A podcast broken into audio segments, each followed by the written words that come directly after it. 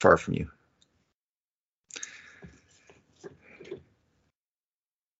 Let's do this. The Cult of Hockey podcast by the faithful and for the faithful. I'm David Staples of the Edmonton Journal, and I'm here today with Bruce McCurdy. Hey, Bruce. Hey, David. How are you doing tonight? Uh, really good. Uh, mm-hmm.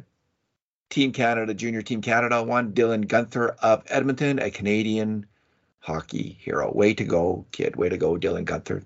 fantastic uh, first goal of the game. Yeah. Just a rifle, rifle yeah, shot. Was that a shot or what? Wow. And uh, he could do that in the NHL and score some he goals. And he will. And he will. And then the overtime goal, which was fantastic. Just a great play. Um, now and then the Oilers came up, Bruce, and and had easily one of their best games of the year, a 4-2 win of the New York Islanders, a game they had to win, especially after having a team meeting. If you lose after having a team meeting, man, what what is the point of team meetings then?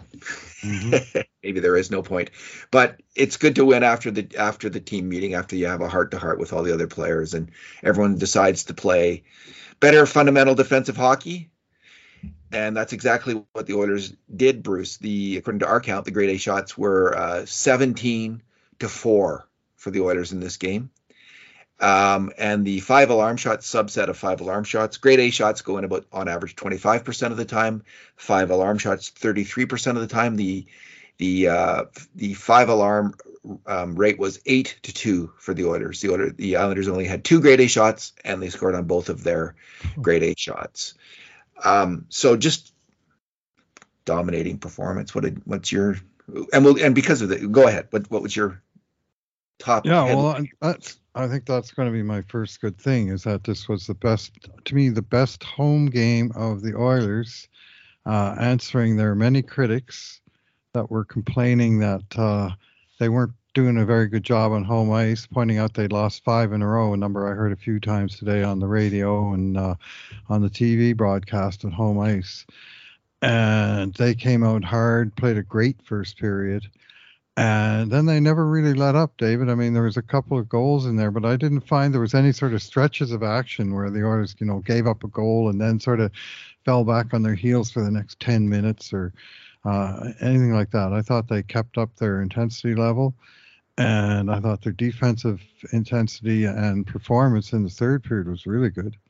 And you know, leading four to two, and and they were uh, you know, taking the chances and spending a lot of the time in the zone you know, of the Islanders in the third period and controlling the puck down there, and just not giving them much.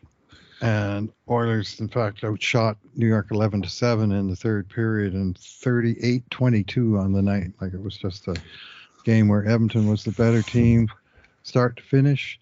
And um, for one game at least, and that's all the sample size we're dealing here. But for one game, they turned it around on their home ice, and they did show the other guys who was boss. And really, they should have won that game by a larger margin than they did. But I'm sure everyone in the room is happy with a 4-2 win. That that that was indeed a good thing, Bruce. And you know, I'll, I'll point out, like um, in terms of um, home uh, um, margin in uh, differential in grade A shots, which is one way to mm-hmm. measure the dominance of a performance. You can go by goals, or you can, mm-hmm. or you can get into more of a process kind of stat like grade A shots. The only there only once this year at home, all season, in fact, only once all season of the Oilers had a bigger grade A shot differential than this game. Uh, it was 13 in this game, the grade A shot differential against the Anaheim Ducks. The Oilers had a grade A shot differential of 18. Bruce, 26 um, 26 to 8 in that game, and they lost that game, Bruce.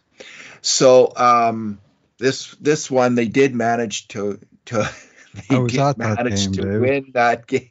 They did manage to win this game, Bruce. I, am just going to quickly slide in my, a little bit of research of this.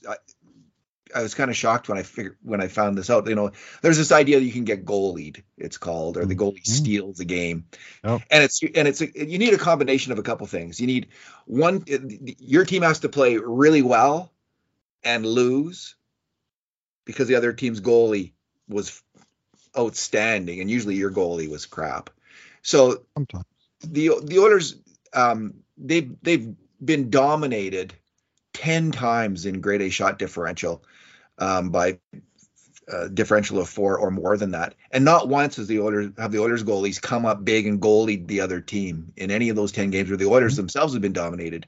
But this is the 14th game where the Oilers have dominated the other team in terms of grade A shot differential, and Bruce, the Oilers have lost seven of those games. They've been goalied in seven games.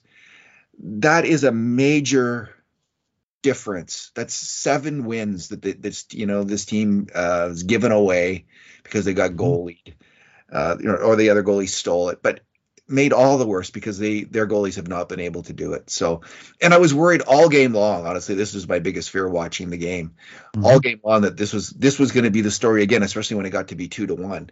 I was thinking, oh no, it's going to happen again, and um, it didn't.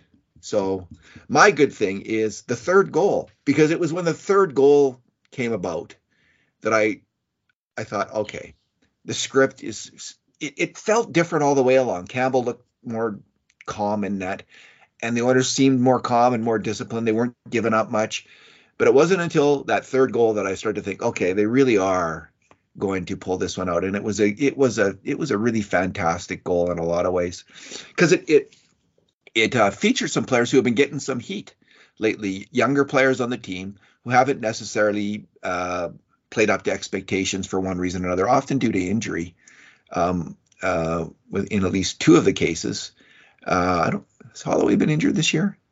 Dylan Holloway. Yes, yeah, he got he got hit with a really heavy uh, high check where he was, uh, you know, concussion-like symptoms. I think. All right. the- far as we heard, but uh, yeah, he got cranked.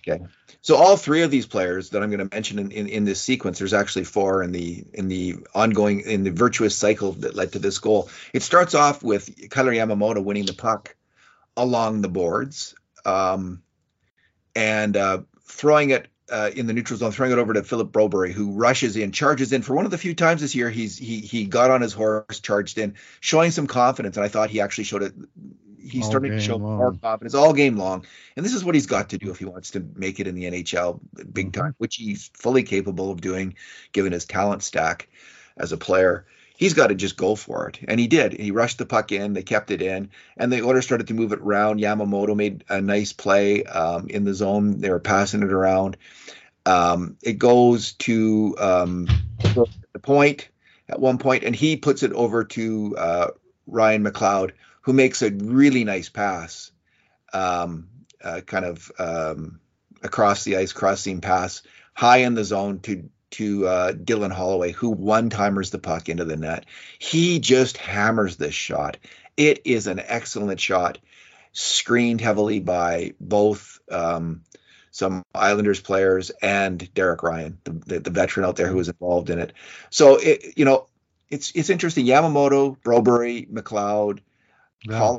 Now that I think of it, all of these players have had fairly significant injury problems this year, and it's and when we start to get carping about these players, it, and sometimes that's not mentioned. It's not No. top of mind. No, it's just fair. it's just uh, they're not playing that well. Well, you know, they've all been fighting through some some injury problems, which are not Mhm. insignificant. Then getting trying to get back up to speed, um, get everything going again.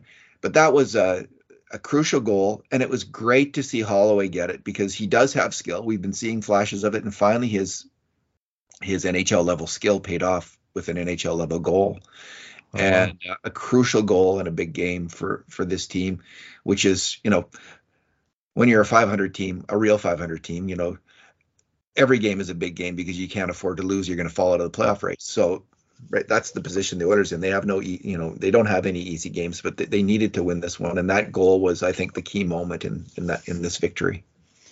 Yeah, well, after they they'd given up the two nothing lead to two one, the next goal was was absolutely massive, and we've seen a few times lately where the other guys got the two one and the two two goal, and then they just kept Yeah. on rolling. Uh, so to get that one, and uh, so long time coming for Dylan Holloway. I think the first one, his first was on November 26th, and it too was a huge game tying goal in the third period at Madison Square Garden where he beat. Uh, Remember that? uh, Igor Shesterkin. Well, tonight he beat uh, uh, Sorokin that hotshot netminder for uh, New York Islanders, uh, uh, Ilya Sorokin, uh, with a great shot from high up. And this one, in fact, turned out to be the game-winning goal. So that'll be his his first in that column in the NHL, and and uh, a big play in the flow of the game. In fact, I thought he was really good uh, for large stretches this game. He drew a penalty and he uh, uh, he made a really nice pass to McLeod for a great chance uh, late in the game. And so he's going to get a nice grade tonight. One of a lot of Oilers who will.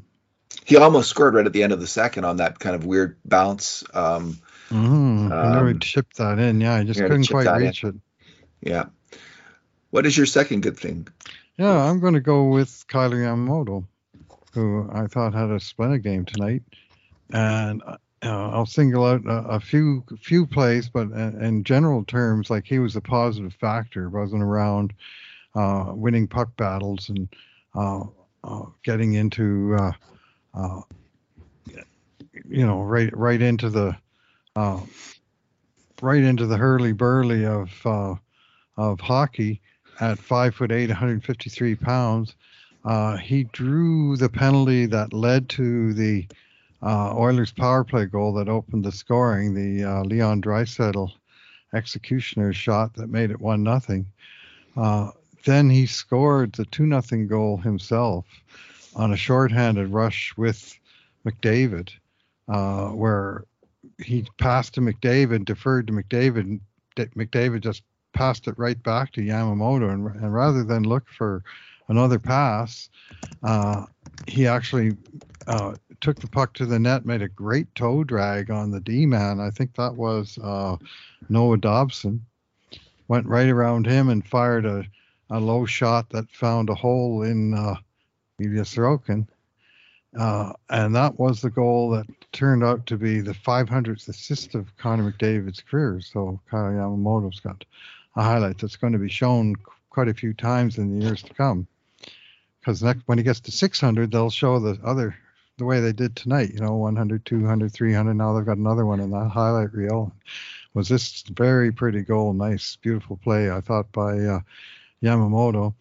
Uh, he had. I, I liked his work on the penalty kill, from as simple as just winning a board battle and clearing the zone when the team had been under pressure and they needed a line change, but crucially a uh, uh, really superb inch perfect lob pass that he made to Leon Draisaitl, where he passed it up and over uh, the defenders, and Leon just surged onto it and went in uh, alone and was just robbed by uh, Sorokin on that one. Uh, but that was a, a gorgeous uh, alley oop kind of play and it's nice when you can do it. Well, Kailer saw it and then he executed it, and he couldn't have done it, put it in a better place. Uh, and then finally, right near the end of the game, he made what I saw is really the only obvious mistake that he made, which was an unnecessary icing that led to uh, New York being able to pull their goalie on a face-off in Edmonton's end with three minutes left, still down by two. And he responded to that uh, first of all, he nearly scored uh, uh, empty net goal where he was. Uh, it was a terrific defensive play by Pulock that uh, prevented him from scoring.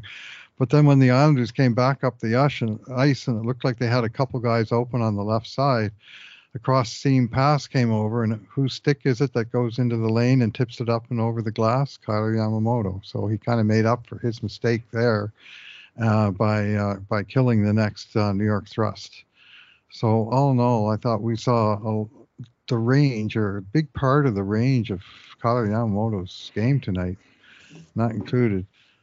Battling for pucks, shooting a goal, making an absolutely fantastic pass, uh, doing great work on the penalty kill, and showing a good defensive stick. I mean, that's a lot of things to belabor belabor my earlier point, I, th- I, I thought we saw finally a healthy Kailer Yamamoto tonight, like like increasingly healthy, feeling good about himself. Mm-hmm. Like and he takes games. a lot of he takes a lot of uh, big beating out there. It's I don't know about how durable he'll be like in his NHL yeah. career, you know, given his size and. Uh, uh, but we did see the Kailer Yamamoto who was able to score 20 goals last year uh, tonight, and um, he's a he's a really fine hockey player. He he really digs in there, makes all kinds of great plays. And if the Oilers ever missed that hockey player, he's such a key guy uh, when he's healthy and playing like that. So it, it really was excellent to see. Mm-hmm. And and I do note, like yeah, yeah, early in the third period when uh, Nuge, I thought Nuge took a bad penalty. The Oilers up four two, and he did. Nuge got uh, cross checked, but it Sure wasn't a really hard. It hurt, is what my take. was. He got him under the armpit, you know, in the ribs. right, it hurt. And Nuge just turned and hacked the guy, and the ref, of course, didn't see the Uh, that was that. That was thing. Can't. You're up No, I know you can't. It's early in the third. You can't do that. So that that that bothered me that that penalty. But right near the end of it, uh, Yamamoto made a great play where the Oilers were exhausted and he got it out. So you mentioned that already, but it was it was fantastic. Bruce, my second good thing is the play of Leon Draisaitl tonight. Hmm. He he had his best game in a long time. Maybe he's feeling a little healthier. I hope. Uh, We don't really know what was ailing him, but uh, but he really he really had a strong game. He had a goal and an assist. Um, he started out the game uh, on the pow- he started out the game uh, at even strength right early in the game. He got a uh, hard shot on net, and then he got an on the power play uh, five minutes into the game. Uh, he got off his executioner shot. That one didn't go in, but the second time he was able to to ramp that deadly shot up. He scored a goal. I think that's when Sorokin didn't have his stick No. and um, we're just it, it was it was it was another good moment in the game because um, the others had, had been just pouring it on and at to that point they had one two three four five six seven eight grade A shots already and they hadn't scored and I was thinking ah, they're gonna get they're gonna get goalied maybe you just got because I wrote that post about them getting goalied I was thinking it's gonna happen again this is the, Sorokin himself did it early in the season. He That's- shut him out. it. That's it. He's such a great goalie, and I just thought they're they're not able to beat this guy. They're not going to get rewarded, and then they were rewarded for all that hard work and a good play with Leon uh, cracking in that goal. And on that power play, there was so many moments where they got the right bounce, where Mhm. the Islanders came close to just getting it. Um, and and getting it out. It must have happened between five and ten times on that power play where there was loose pucks or or moments of where the Islanders were just so close to getting the puck out and they weren't able to do so. And I'm thinking, oh, this is this is unusual. The Oilers are getting some, you know, it, it's some games it just seems like the bounces are always going their way and they can't get anything going on. But this game, Mhm. right in that moment on that power play, ev- they got to every puck first, and finally, um, uh, Connor McDavid puts it over to uh, to Draisaitl and scores. Now, is that the one? That was the high slot one, right? I, I think I remarked on this. Yes. Yeah, the pass So- came from the high slot. Yeah, so the Oilers have, and I think this is a, a, new wrinkle in the power play this year, which they which they go to a lot because I think Draisaitl's been, and I have I'll have to check this. I think he's been able to get off his executioner shot more often this year, and there's a reason why. It's because um, when they have Nuge going down the wall or McDavid going down the left wall right now, they will the, the other one if you're if it's Nuge going down the left wall, it'll be McDavid who'll creep out to the high slot, and Nuge can then pass back to McDavid, and McDavid is then in position to shoot, or he's got a really good angle to set up Leon for the one timer, and that's exactly what happened there. And often it's Nuge who's in the high slot, McDavid coming down the left side and and putting it over to Nuge, who again he can shoot or he can pass. It is a, an extremely smart um, offensive um, setup and extremely difficult with such great passers as Nugent Hopkins and McDavid to defend. Other teams really are are stymied because that guy going fast down the left left wall, he could easily just throw it right across, and they have to respect that the two forwards. So when you put it back to the guy in the high slot, he's usually he's usually got time and space to make a play. And you give Nugent Hopkins and McDavid that kind of time and space in the slot area. Well, this is why this has been a historically good power play. This is one of the, the big reasons, one of the big uh, differences this year. Are we on to bad things, Bruce? Are we? Okay. Yeah, Got one? Oh, oh yeah, yeah, I got one. Uh, my bad thing is uh, Sportsnet. Uh, tonight it was really bad. They kept missing face-offs, and this was a get right after the game. We talked about them extensively. And I I really want to keep an eye on what's going on in the defensive zone. Well, time after time, it seemed like they were showing a highlight package that had something that happened earlier in the game or something that happened last month, uh, or in the distant past, and then you would hear the the unmistakable clash of sticks, the puck being dropped, and the sounds of the game going on. And you'd still be looking at this old video of something else, and then they'd peel back to the game, and it'd be three or four seconds later, and the puck would be in the corner, it'd be out in the neutral zone, or you know. Uh, sorry guys, you're covering the game 60 minutes. I asked for 60 minutes of effort for from the Oilers. I asked for 60 minutes of coverage from Sportsnet. Don't miss the first five seconds of so many plays. You know, it's just a little thing, but some nights it's uh, uh, you know it's it's more annoying than other nights. And tonight I was starting to get annoyed by that. And I wasn't annoyed I think, by a whole lot from the Oilers, so I'm just going to single out Sportsnet. You guys are wearing the goat horns for the bad thing tonight. I, I think it's they're just think they it's a just it's a little bit they think they're the show, like that we're well, watching. They are, in some sense. You know, but but yeah, face show the game. Show the game, like show the whole game. Just make that job one. Yep. Show the whole game and work around that. We don't mm-hmm. want to see some highlight reel. We don't want to see anything else. Or we don't want to see you talking to. We don't want to see you talking to, to some country western singer when the when the game is going on. Right. As much as we might like the guy's songs, we don't want to. We don't want that. We want to see the game, the whole game, and um, because we like to analyze things and pick things apart. Now the other little beef I got with them, and they're getting worse on this. Just show there's a special name for this thing that I've forgotten. The little score clock that you know, the time clock yes. in the corner that runs yeah. throughout the game, and they cover that over with this inane information about you know what the, some team is you know three for the last 28 on the power play. Well, either show that somewhere else or show the graphic while the puck isn't in play. The, that clock is a big, big part of of uh, what's going on. You know, there's a lot of information in there. I mean, for the work that we do, it's, it's essential. Uh, you know, quit covering that thing up. So maybe we I'll add that, that to my to my uh, uh, list of. Uh, I got to whine about something, right?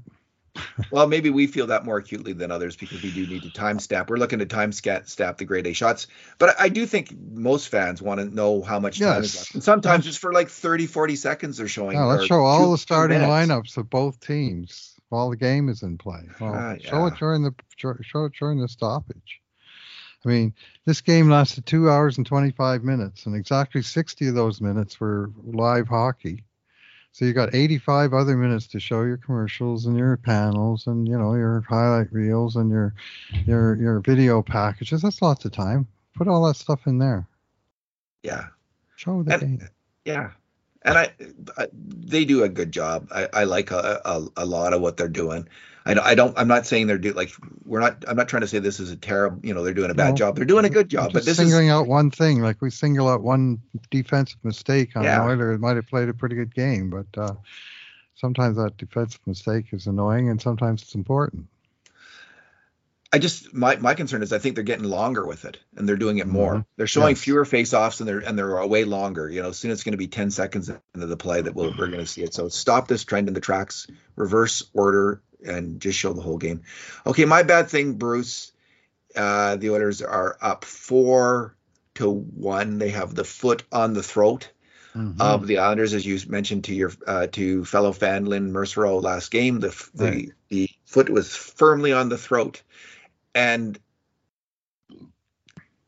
minute left in the period. Cody Ceci gets the puck, puts it up the boards. It's a safe play. He had a safer play, he could have put it back to Tyson Barrie, but this was also a safe play. Zach Hyman was there, puts it up, and and Hyman, he's concerned about getting hit, which I understand, but just stop the puck. Like you know, stop the puck. You don't have to get it out necessarily, but you can stop the puck. You could put it back to Ceci, or you could just freeze it against the boards, and he just lets the puck go right by him and it it was Hyman is a he's a hard man of hockey in a lot of ways. He's a hard he plays a hard game, a physical game, but that was a bit of a soft play. Uh, it was a, la- lack of intensity, concentration, focus, and it cost them a goal because it goes by him right to the point and and um, doesn't get out like it was doesn't get out from the line, right? Yeah, doesn't get out, goes to the defenseman, and the defenseman puts it at the net, and it's deflected in and now it's four two, and you and you have a hockey game because they've scored with with you know the chances aren't great they're going to come back, but these are the Oilers, and Jack Campbell, all due respect, was in net, and he's he's had a hard time of it this year. So you just never know. We they didn't need that play, and he needed to bear down and and make the play. I mean, it's a it's Chip a small the thing. neutral zone, yeah. Yeah, in the scope of the game, every player screws up now and then. I mean, how about that Czech player in overtime who was charging up the ice on the uh, rush and just unforced error gives it to the Canadian defenseman to Oops. send the puck in the other direction. These things happen in hockey, but Yes. you know, um, we there's been such a chorus of them with the Edmonton Oilers this year, and I, I guess uh, we're just sensitive. we're a little sensitive right now to these kind of mental intensity, lack of lack of tensi- uh, intensity, um, mental error kind of mistakes by the Oilers, and Hyman made one on that play. So um, that's my bad thing tonight. Your number. Yeah, my number is 21 to 0. This is phenomenal. Uh, this is from Natural Stat Trick uh, recording of uh, high danger scoring chances, which is uh, roughly uh, the analog for our five alarm chances, or grade A scoring chances for sure. For our grade A chances, the, yeah. the high danger chances that they uh, that they record at uh, and of course they do it by uh, scraping the data from how far the shot was, what kind of shot it was, how far, uh, you know, what position on the ice it was, uh, without actually seeing and analyzing it. So we do it a little different. But in this game, this is in all situations. Oilers had 63% shot attempts, 64% of, uh, well, 63% also of shots, 72% of scoring chances, 100% of high danger chances, 21 to zero. I don't know which number is more impressive. I, I'm going to go with the zero as being extraordinary. I mean, zero high danger chances for the other team. I mean, we had the two goals as, as high danger chances, and the Barzal goal was from a little distance out. There. You can see why they might not consider it high danger, but it was kind of a, he was open and he was a sniper, and he sniped it right in off the bar. Uh, the Clutterbuck one, I'm not quite sure how uh, Natural Trick missed it, but I'm just looking at their official count of the game. And out of it, they had uh, expected goals of 4.7 for Edmonton and 1.3 for New York Islanders. In other words, Edmonton was full value and then some for the clear victory of four goals to two. You know, by this, they should have won 5 1, which was actually the score I was hoping for. I don't know how the how the Barzal goal also because it was in within home plate how that escaped their their their measurement. Uh, maybe it was marked down wrong by the the score, like the person marking it on the um, the official score, the NHL official score. I think it was with it was definitely within home plate. I mean, I was thinking Mhm. this could be a, a five alarm. You know, it was. Right. Five, I don't know. Do we have it as a five alarm shot? I think it was. Like he he really That- well, those shot. were the only two we had for New York. Yeah, he really-. Uh, no, we actually didn't have that one as a five Oh. alarm. No, which one? Oh, other one did we? Uh, they had a power play one that we had as a five alarm shot in the first period. We didn't peg the Barzal shot as five alarm, just as a grade A shot. Right.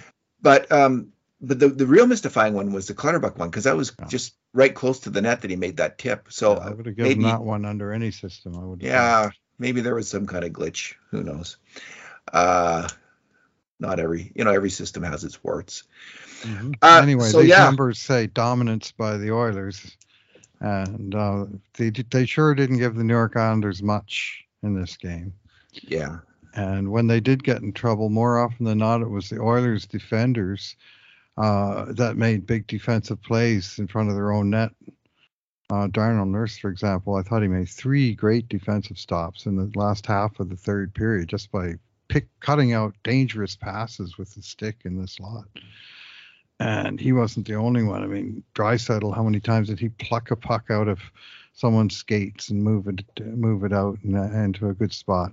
Including that one he whipped up to to Hyman, which when you were saying Draisaitl was a good thing, I don't think we quite got to that play. Oh, jeez. Yeah. that great stretch pass. He won. The, Yeah. He gets the he puck. pulled the- it out of the guy's stick, uh, bam, out of the guy's skates. and One look, bam, Hyman's in on a breakaway. Yeah, I forgot that one. That was a, that was a fantastic play. Yeah. Um, yeah, Bruce. My number is related to uh, to the number to the Oilers' dominance as well. It's my number is numero uno. This was this was the best defensive performance of the Edmonton Oilers this year. It is the lowest amount of grade A shots they have given up in a game. They gave up just the uh, four, and the previous low. Let me just go through. Looks like seven in a game. The previous low for another team is seven in one game, and that was against the Islanders again. The Islanders mm-hmm. only had seven grade A shots. They had the lead all of that game though, so it's a and whole they, different equation. They were they yeah. were sitting on the lead, and the Oilers were pouring it on. Whereas this game, the Oilers had to defend the lead, and they did very successfully. They sure did. In the third period, for instance, um, we don't have the Oilers with even one, or excuse me, the, the Islanders didn't even have one grade A shot in the entire third period, according to Dar. You know, there was was, there was one that was a little bit close on the power play, but it was it was from pretty far out that one timer shot, and um, it was Campbell was easy. It was easily read as well. Mm-hmm. Yeah, um, he was ready so, for that one. Yeah, he was right there. You know, usually the goalie has to be moving um, for a shot that far out to be counted as a grade A shot, and he wasn't really he wasn't moving. He was set. So they didn't have one grade A shot. They only had four the whole game, the lowest total of the year that the Oilers had awesome. given. They should have more team meetings, obviously, Bruce. Mm-hmm. They might get a little tired of them, but mm-hmm. nonetheless, uh, it's like superstition now. They got to have a team meeting, and mm-hmm. everyone's got to really say angry things mm-hmm. about the guy next right. to them. they got to they got to bring their dirty laundry to every meeting, air it, and then put on clean laundry and go out and play the game. You know, maybe what they did was give some of the young guys some real encouragement, like say, like, listen, we need you. Yeah. Ryan McLeod and Philip Broberg and Dylan. We need you well, to I, play. them tonight. You guys are talented hockey players. We need you to start to s- play with some confidence, to go for it. Don't worry about making mistakes. Go for it. Maybe that was the message. I mean, because you just never know what what works. I mean, ripping on people depending on the person. I mean, they're getting ripped on it all the time. These guys uh, by us and others. Um, it's just a, a, chorus of ripping. So maybe there was some support. maybe it was more like a support meeting than than um, uh, full of accusations. We have no idea what it was like. All right. Yep. Maybe um, they did said things like, Okay, Kailer, when I pass you the puck, it doesn't mean I want you to pass it back to me. It's because I think you're in the best position. Shoot the darn thing. There you go. You know, stuff like that. Yeah. Because the, the young guys and all those guys you mentioned on Broberg, I mean, I thought he was really good in this game, and it's, yeah. it's a real pleasant thing to watch. He, he so many puck retrievals by him, and almost all of them were, you know, handled basically flawlessly with his with his with his speed and his long reach, he was fishing pucks off the end wall and distributing them, and there was no trouble that came out of it at all. I, I like his defensive game. Mm-hmm. I mean, I just like how calm he is and able to, because he's so big and he's got such, he's so rangy and he's so fast and agile on his skates. Mm. He, he can fairly easily keep up with most guys and shut mm-hmm. them down. Like take, you know, they can't get around him, and it's it's that is something that's kind of encouraging to see in a young player. So I just, uh, I, I, Bruce, I think Philip Broberg is right now playing better than Brett Kulak, and I'd like to see the ice time reversed at this point. Let's see, let's let's give uh, Broberg the second pairing minutes, figure out a way to do that, and pull Kulak back a bit until he gets his game in order. And you know, he, he had an okay game tonight, Kulak, but he was also a, uh, one of the culprits on the first goal against. He made a couple turnovers, and then he two did, in a row didn't cut out the pass either. Uh, where um, that could have been my bad thing, but I, I, we nailed Kulak a couple times lately. We, we haven't hammered we have. Sportsnet all year, so I've been picking on Kulak. Uh, so, but you're right. Like anyway, I, I think Philip Broberg has earned some more ice time mm-hmm. here, and I'd like to see that. I think he oh. he because uh, they they need to know again. They need to know can they count on this guy in the playoffs, or or are they going to have to um, come up with you know trading some dear assets for uh for a defenseman. him potentially. So yeah, time exactly. For him to make his case is now. It sure is. Tonight, I mean, hopefully it's not just an outlier game, but tonight was a game I thought we saw uh, uh, a significant showing of what this guy is capable of. And I, I, I think what he's capable of being is a pretty reliable defenseman. You know, Oscar Klefbom at this stage of his career was a bottom pairing defenseman on the Oilers trying to break in with the team um, and um, doing an okay job of it. That's exactly what Philip Broberg is now. And I, I think they have he has the same kind of potential as a player as Klefbom. And Klefbom, Oscar Klefbom, before he got injured, was rounding into a number one D man on the Edmonton Oilers. He was becoming a very, very good hockey player, and then he got then injuries ended his career. So I see the same development curve with Broberg. I think it. I just, uh, you know, there's talk of trading him.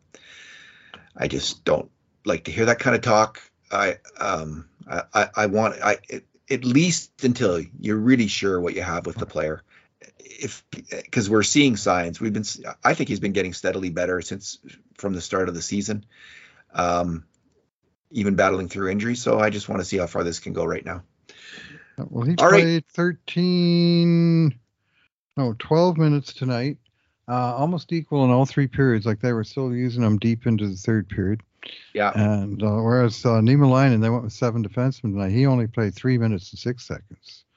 So he only got like a small handful of shifts, and and uh, uh, Broberg was clearly you know having a better night. So basically they they shortened the the D rotation to just the six guys. Um, yeah.